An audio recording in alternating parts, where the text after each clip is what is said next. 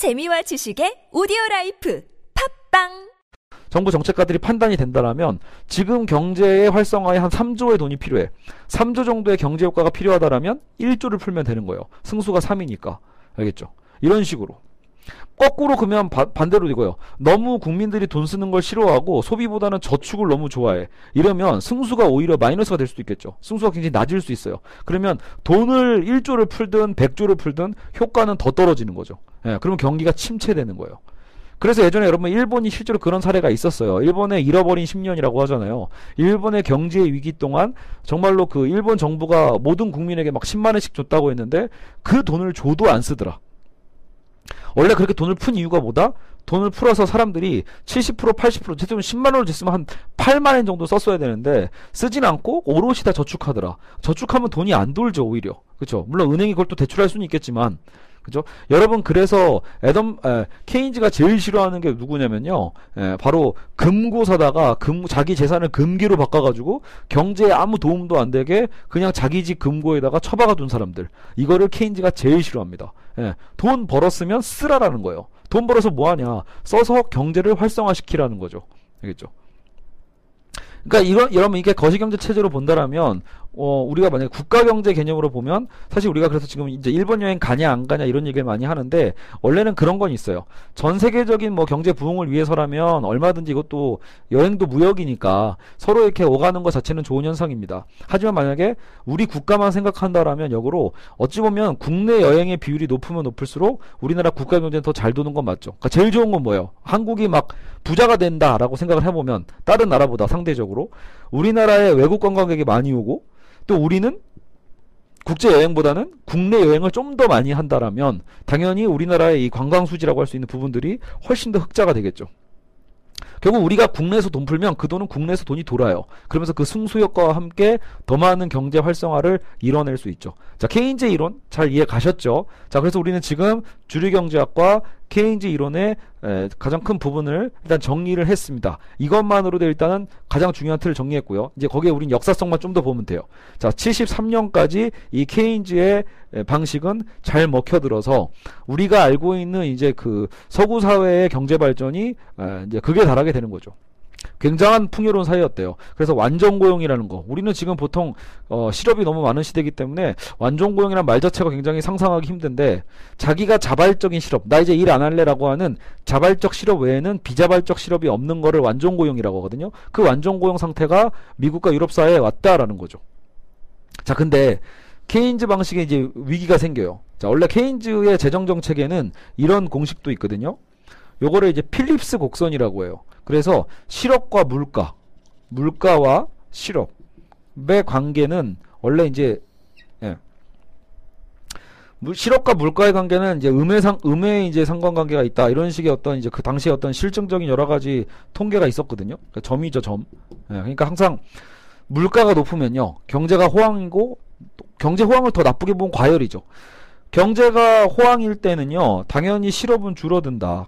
예, 맞는 말이죠. 경제가 좋은데 실업이 뭐 많다라는 거 상상이 잘 안 가죠. 거꾸로 물가 물가가 너무 낮아져. 물가가 낮다라는 건 사실 경기가 침체된다는 얘기거든요. 물가가 너무 낮으면 되려 어느 정도는 실업이 어, 올라가게 돼요. 음, 그래서 경기가 침체될 땐 실업이 올라가고 경기가 호황일 때는 실업이 줄어드는 거. 이런 예, 음의 상관관계, 역의 관계를 우리는 충분히 상식적으로도 어느 정도 예측할 수 있어요. 그러면 케인즈는 이런 필립스 곡선 속에서 정부의 재정 정책에 대한 방향성을 정해줄 수 있죠. 이런 거. 자, 정부는 그 선택을 하는 거예요.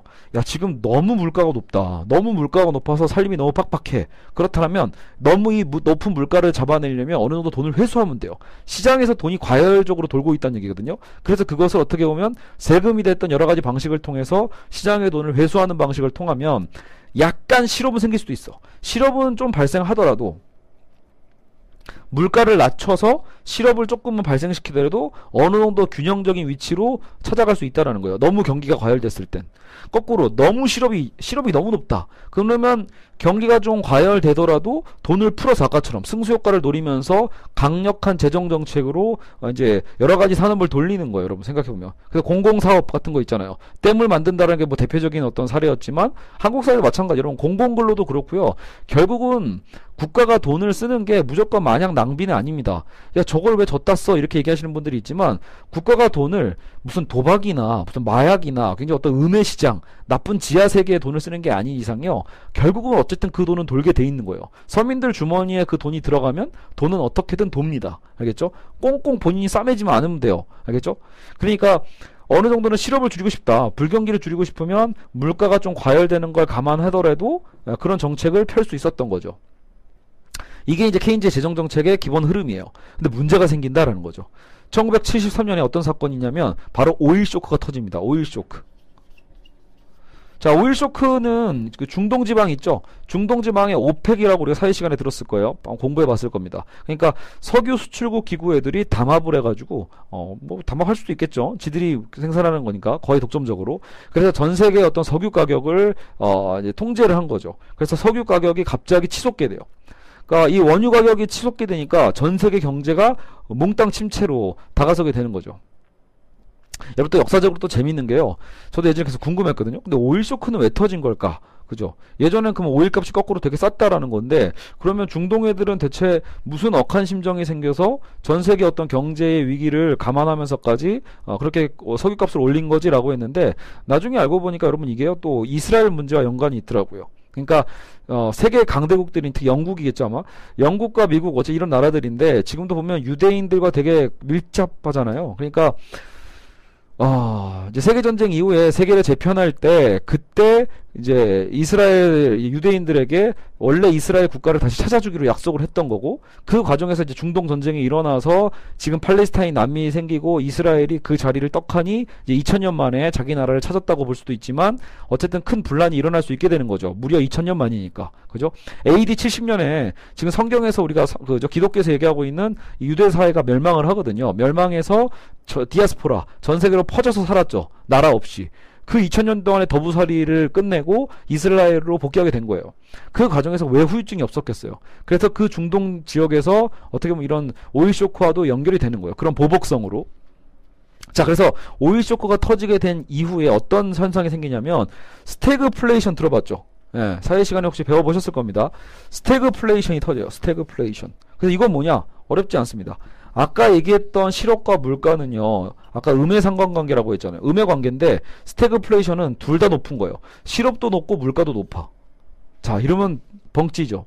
어, 실업이 높을 때는 오히려 좀, 어, 뭐랄까, 물가가 상승되는 걸 좀 감안하더라도 뭔가 낮출 수 있는 방법을 국가가 고려할 수 있었잖아요. 왜냐면 이게 반대로 움직이니까. 어디 하나를 희생하면 되는 거였는데, 둘 다 높아. 물가가 높아도 안 좋죠. 실업이 높아도 안 좋죠. 즉 경기 침체와 그러면서 경기 과열이 어떻게 같이 온다라는 말도 안 되는 현상들이 일어나기 시작하는 거예요. 이런 현상 속에서 자 그동안 죽어 지내던 고전학파 경제학이 다시 살아납니다. 알겠죠? 그래서 고전학파 경제학이 뭐라고 하는 거예요? 봐라. 돈을 너무 많이 썼다 그동안 정부가 쓸데없이 정부가 시장에 개입해가지고 너무 많은 돈을 썼고 또 이 당시 또 어떤 시대예요. 복지 국가가 또 막 형성될 때거든요. 그러니까 국가가 너무 나댔고 정부가 너무 커졌고 복지 비용으로 너무 퍼졌고 노조는 너무 강력하고 시장의 어떤 자율적인 메커니즘은 너무나 상처받았고 피해를 입었다. 이런 논거를 얘기하게 되는 거죠. 그러니까 이제 정부의 역할은 필요가 없다라는 거예요. 해악이다라고 본 게 된 겁니다. 그래서 오일 쇼크 이후에 스태그플레이션이 터지고 결국은 이제 케인즈식의 방식이 제대로 먹히지 않게 되면서 이 고전학파 경제학자들이 다시 권력을 잡게 되는 겁니다. 그게 여러분 이제 정치 정치적으로는 신자유주의라고도 불리는 거예요. 많이 들어봤죠? 결국은요. 우리가 한미 FTA나 뭐 이런 거 시작하면서 신자유주의 얘기, 혹은 IMF 이후 시대를 또 신자유주의 얘기를 많이 듣는데 그게 사실은 여기서부터 시작이 된 거예요. 1970년대 이후에 케인즈주의를 이제는 다시 쓰러뜨리고 이 고전학파 에덤 스미스를 주류로 한 고전경제학파가 다시 아, 권력을 잡게 됐다. 자, 그래서 이건 정치사에서도 연결이 돼요. 1979년에 이 보수 정권에서 79년에 영국이죠. 영국의 대처 수상이 에, 집권을 하고 81년에 미국의 레이건 대통령이 집권을 해요. 그걸 우리는 대처리즘 레이거노믹스라고 부릅니다. 대처리즘과 레이거노믹스의 아주 공통된 부분이 바로 뭐예요? 바로 이 신자유주의를 이제 추구해 나가는 겁니다. 그래서 세계 최고의 광대국 두 나라가 이런 흐름으로 힘을 합쳐서 밀고 나가니 굉장히 세계에 큰 영향을 줄 수밖에 없게 되는 거예요. 그래서 실제로 여러분 이제 복지국가의 개념도 많이 축소가 될 수밖에 없죠. 그래서 지금의 여러분 그래서 우리가 영미식 시스템이라고 부를 때가 바로 이런 부분들이에요. 영미 영미 이렇게 표현하잖아요. 영미식 시스템라고 할 때 기본적으로 시장 경제를 추구하고 복지국가는 축소돼 있고 그러니까 우리가 보통 요즘 미국은 복지가 너무 잘 안 돼 있어서 대려 좀 위험하잖아요. 뭐 건강보험이나 이런 게 잘 안 돼 있고 영국은 좀 그런 건 있어요. 시장경제 체제는 받아들였고 다만 이제 노조랑 이런 걸 굉장히 많이 해체를 해요. 대처 수상이. 그래서 어 보면 지금 여러분 대처 수상 그때 이제 죽었을 때 우리나라는 이 마가렛 대처를 되게 이제 철의 여인 이러면서 굉장히 우리는 이제 어떤 한 명으로서 다루고 있지만 정작 영국 사람들은 대처 별로 안 좋아하더라고요. 왜? 정작 이제 영국의 서민 사회를 다 부셔버린 사람이다 이렇게 얘기하는 거예요. 신자유주의를 도입함으로써 자 이게 특징이 이거예요. 국가 복지 축소죠. 당연히 정부를 약화시키는 거예요. 복지를 축소하고 그리고 공기업을 어떻게 한다 민영화하고 규제를 완화하고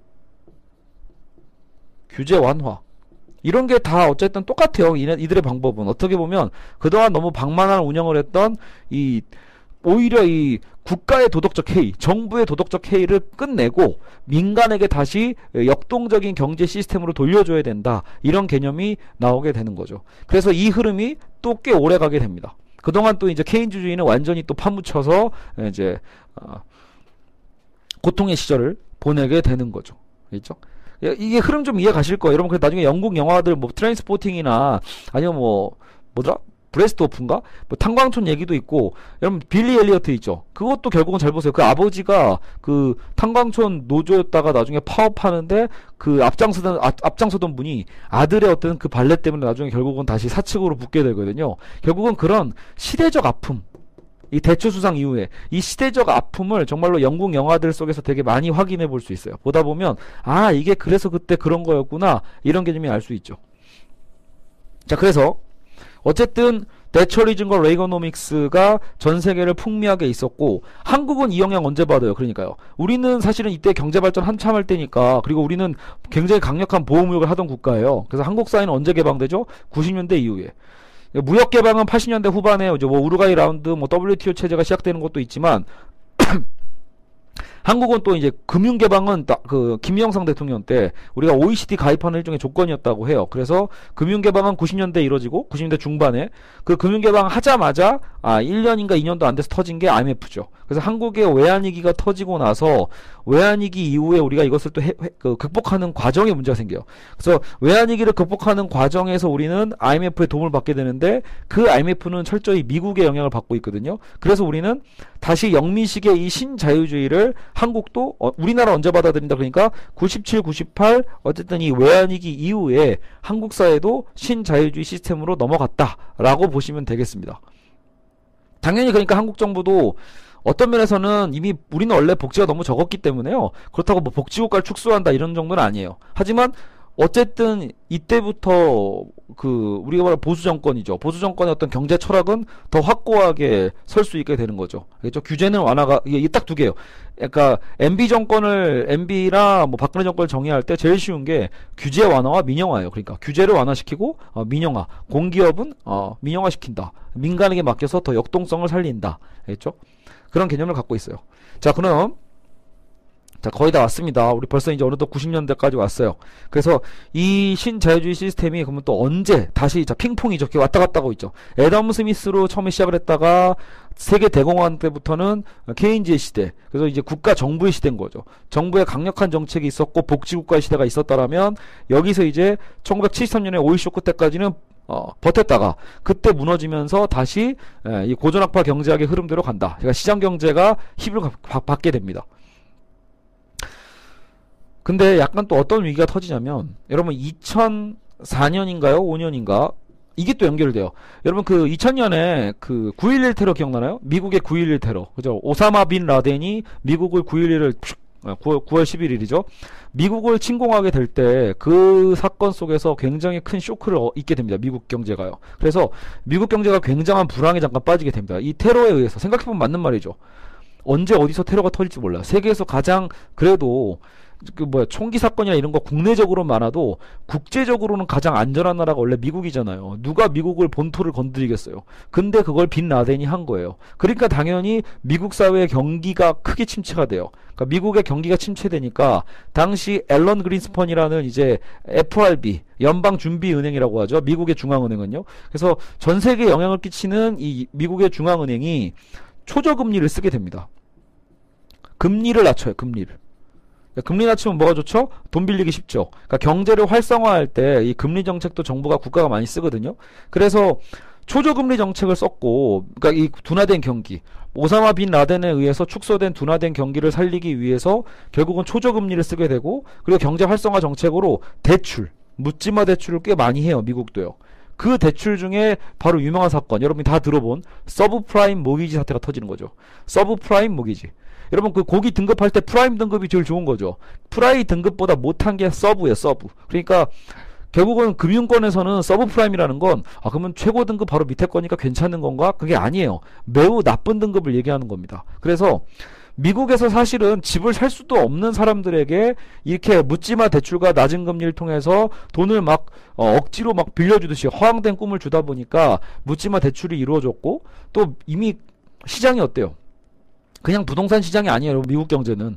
미국의 부동산 시장의 그 자금들은 다 결국은 주식과 채권과 연동이 되는 거예요. 결국은 금융 시장과 연결이 되는 거죠.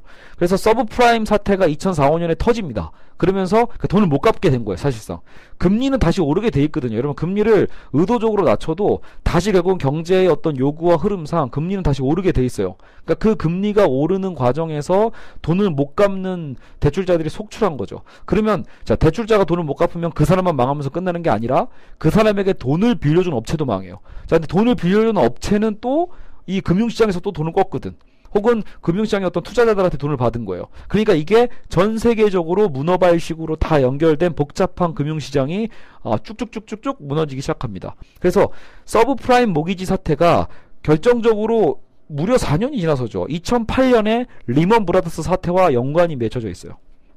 이걸 월가 위기라고도 월가 위기 뭐 2008의 어떤 금융위기 아니면 리먼 브라더스 사태 이런 식으로 이름 짓거든요. 그래서 미국발 경제위기가 또 발생을 하는 거예요. 서브프라임 모기지 사태뿐만이 아니라 그것이 이제 불안정한 어떤 이제 투자 투자 회사들한테 어떤 영향을 끼쳤고 걔네들이 이제 무너지게 되는 상황을 만들어낸 거죠. 자 그러면서 여기서 다시 한번 케인주주의가 등장하게 되는 거죠. 왜 그렇겠어요? 이, 여러분 금융경제야말로 자유시장 경제 일종의 또그 핵심 마담, 얼굴 마담이 얼굴 마담. 핵심적이라는 거죠. 자유시장 경제 틀에서 이건 사실 금융 개념은 국가도 컨트롤하기 힘들거든요. 예. 이미 전 세계적으로 복잡하게 연결돼 있기 때문에 오히려 이 투기 자본 회사들이 훨씬 더 강하면 강했지 이제는 국가의 어떤 정치력들도 충분히 견제할 수 있을 만큼의 자본들이에요. 그러니까 그런 돈들의 흐름대로 맡겨서 이 세계가 잘 돌아가는지 알았는데 아니라는 거죠. 심지어는 피해 규모도 파악 못했어요. 국가는요. 네. 왜? 너무 문어발식으로 다 투자가 연결돼 있기 때문에 대체 이 피해 규모가 어느 정도인가 파악할 수 없을 정도로 즉 국가의 손을 떠난 거죠. 컨트롤할 수가 없는 거예요. 그런 상황 속에서 자유시장 경제에 대한 어떤 이제 불신, 불만 그리고 여러분 또 세계적인 불평등의 심화 그리고 여기서 이 그 사태가 일어나 실제로 여기, 여기 리먼 브라더스가 망하고 뭐 AIG도 거의 부도 위기였고 엄청난 기업들이 다 쓰러져 가는데 문제는 그 기업들이 그러면은 뭐 도덕적으로 올바른 공적인 행동을 한 것이냐라고 보면 그렇진 않거든요. 무절제한 투자를 해준 거고 나중에 여러분 그리고 또 그 이 금융 상품으로 만들 때도 섞은 거예요. 여러분 그냥 서브프라임 상품을 만들어내면 누가 사겠어요? 위험한데. 그러니까 그 위험한 상품에다가 이 등급이 높은 거, 신뢰가 높은 등급의 여러 가지 주식들 또 포함시켜서 막 부빈 거죠. 어떻게 보면 비빔밥을 만든 거예요.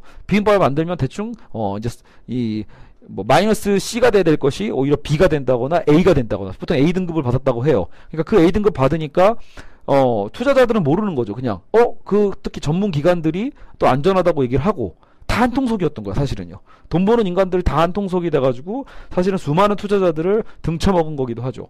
여러분 결국은 이 대기업 파산해가지고 손해 본 사람은 누구예요?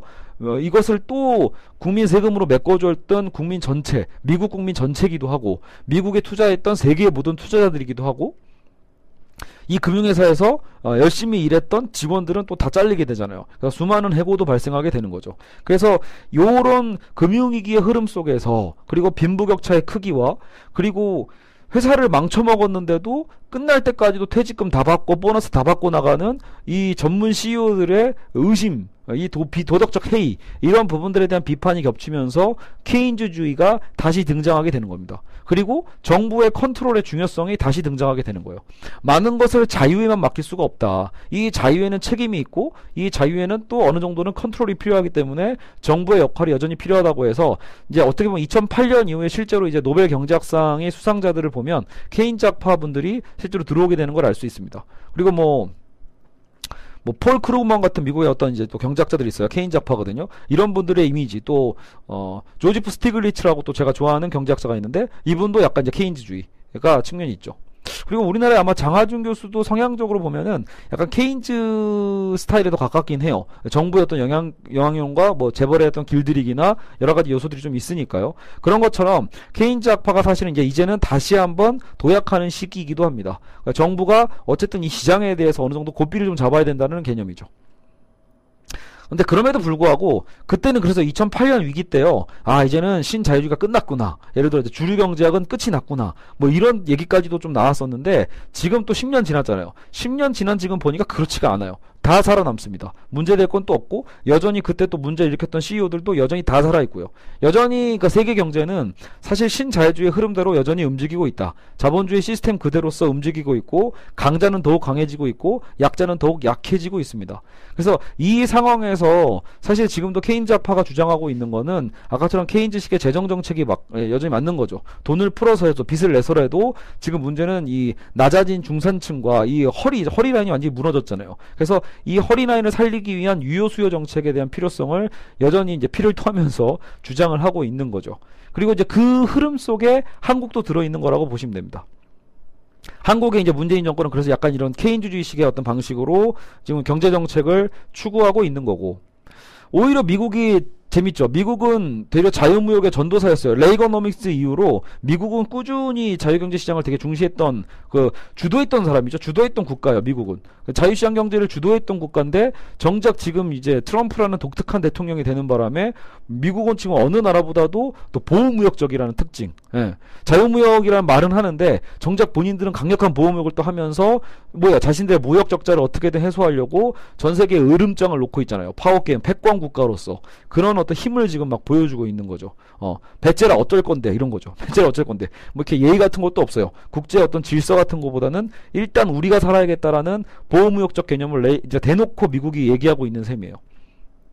실제로 그런 효과를 좀 보고 있죠. 그러니까 미국 내에 트럼프의 이미지가 높아지는 이유도 뭐냐면 자꾸 뭐 이렇게 세계 평화다, 뭐 세계 자유무역이다, 뭐다 하면서 미국 내 어쨌든 무조건 미국의 어떤 경제 자체를 뭔가 양보하고 희생하는 어떤 방식이 아니라 무조건 미국이 먼저 아, 어쨌든 그런 어떤 방식으로서 지금 경제 정책을 추구하고 있기 때문에 자꾸 이제 트럼프는 세계에서 어쨌든 이렇게 경제의 어떤 이런 사업권을 자꾸 따오는 거죠. 예, 무기도 자꾸 팔아먹고 그죠? 그리고 이제 계속해서 이제 자신들의 무역 적자를 만들어내는 중국에 대해서는 이제 길들이기를 좀 하고 있는 거고요.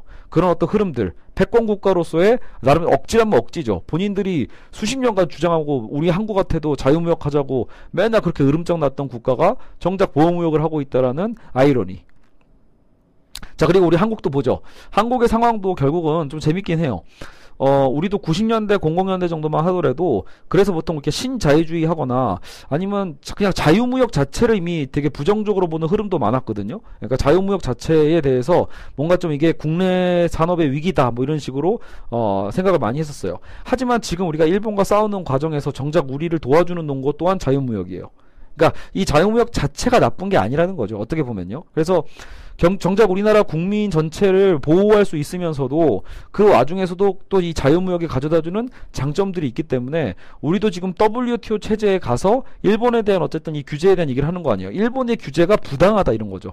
전체 세계가 이제는 어느 정도 자유무역을 다 받아들이고 약속을 하고 살아가고 있는데 그 부분에 대해서 전혀 다른 어떤 어, 의도성을 갖고 있는 이런 규제는 잘못된 거다라는 것을 통해서 우리는 자유무역을 논거로서 이런 자유시장 경제를 해치는 일본의 행태 좀 어, 쟤네 좀 뭐라고 해주세요라는 방식으로 우리가 지금 공격을 하고 있는 거잖아요. 그런 부분에 대해서 생각을 해보면 아 한국 사회도 정말 많이 변했다라는 생각이 들어요. 예전 같으면 그냥 한미 FTA 하면 무조건 우리나라가 손해 본 거고 잘못된 거고 우리가 저거 미국 경제에 완전히 예속될 수밖에 없다 이런 얘기를 하게 하고는 했었는데 지금은 어떻게 보면 하긴 하더라도 우리가 어떻게 지혜롭게 할 것인가. 예. 어떻게 하면 경제 주권을 빼앗기지 않으면서도 우리가 지혜롭게 우리에게 이득을 끌어갈 수 있을 것인가. 이런 생각을 좀 하게 되는 거죠. 그래서 어쨌든 많은 그 예전의 통념들이 많이 시대가 변하면서 실제로 변하게 되는 부분들이 있습니다. 아시겠죠? 자, 그래서 우리는 오늘 이 시간 결국은 어, 경제학사의 가장 중요한 흐름들만 굉장히 빠르게 훑어봤습니다. 애덤 스미스부터 케인즈 학파, 애덤 스미스가 어떻게 이제 주류 경제학적인 흐름을 만들어냈고, 그래서 어떤 자유시장 경제 시장과 어떤 그 수요와 공급의 어떤 이 역동적인 원칙이나 이런 것들이 나중에 이제 케인즈주의에 대해서 어떻게 비판을 받고, 그래서 또 유효 수요 이론, 어떻게 하면 이제 소비를 통해서 경제를 활성화시킬 것인가. 근데 그 소비를 만들어내는 건 결국 정부가 해야 된다. 이런 개념들이었죠. 아시겠죠? 참고로 여러분 이렇게 보다 보면 경제학사의 어떤 주류의 흐름 자체가 이미 이렇게 이원화돼서 싸우고 있다라면 그죠? 지금 한국도 계속 그런 흐름의 싸움이잖아요. 자유한국당이 그래도 이쪽을 바탕으로 얘기를 하고 있다라면 지금 어쨌든 여당은 이쪽 개념으로서 싸우고 있는 흐름이라고 보실 수 있을 거예요. 그리고 사실 한켠에는 막스주의 경제학도 사실은 우리나라 우리 전 세계의 경제학사에 되게 큰 영향을 미친 건 맞거든요. 근데 이제 막스주의 경제학 자체가 경제 그 경제 정책 시스템으로 그대로 흐름을 가져다 준 거는 어쨌든 뭐 러시아나 어, 예전 소련이죠. 구소련과 어떤 중국 뭐 이런 나라들이었고 아니면 이제 간접적으로 유럽 사회의 이제 막스주의 경제학도 유럽 사회는 되게 중요한 영향을 미칩니다. 사실은요. 이제 그게 어느 정도 좀 혼합되는 거죠. 당연히 여러분 그 막스 쪽은 케인즈는 여러분 막스주의가 전혀 아니에요. 맞죠? 아무 상관없이 오히려 이제 이 어, 자유시장 경제를 비판하면서 어떤 방법론을 얘기했던 것이고 막스는 아예 새로운 어떤 가치 철학이죠. 자본 자체를 뒤엎는 거예요. 사실은요. 이게 이렇게 보시면 됩니다. 막스주의 뭡니까라고 했을 때 더 이쪽 좌쪽에 있는 애 뭐 이런 개념으로만 생각하지 마시고 막스주의는 기본적으로 자본주의를 탈피하는 거예요. 자본주의 시스템을 붕괴시키는 것 그 이유를 생각하는 거기 때문에 오히려 이제 그 과정론에 있어서는 또 다르게 다뤄볼 필요가 있습니다. 근데 그거는 여기서 다룰 시간은 아닌 것 같아요. 그래서 오늘은 여기까지 해서 우리가 경제학사를 매우 빠르고 나름 또 제멋대로 어떤 역사적으로 좀 왜곡된 건 없는지 좀 걱정은 되는데 그래도 한 시간에 걸쳐서 두 편으로 나눠서 올릴게요. 그래서 뚝 이렇게 설명을 해냈습니다. 그렇죠? 여러분 좀 도움이 되었으면 어, 좋겠네요. 말이 좀 빨랐지만 아, 그래도 나름 쉽게 설명하려고 노력했습니다. 다음 시간에 그 다음번에 기회가 된다면 저도 요즘 경제학 공부 안 한 지는 좀 오래됐지만 어, 좀 더 책을 좀 섭렵하고 좀 또 여러분들에게 좀 유용한 어떤 경제 지식에 대해서도 알려드릴 게 혹시라도 있다라면 제가 또 오지랖도 떨어서 어, 수업을 또 추가로 경제학적 흐름도 가져가도록 하겠습니다. 네, 여러분 어쨌든 한 시간 동안 아, 들어주시느라고 고생하셨습니다. 감사합니다.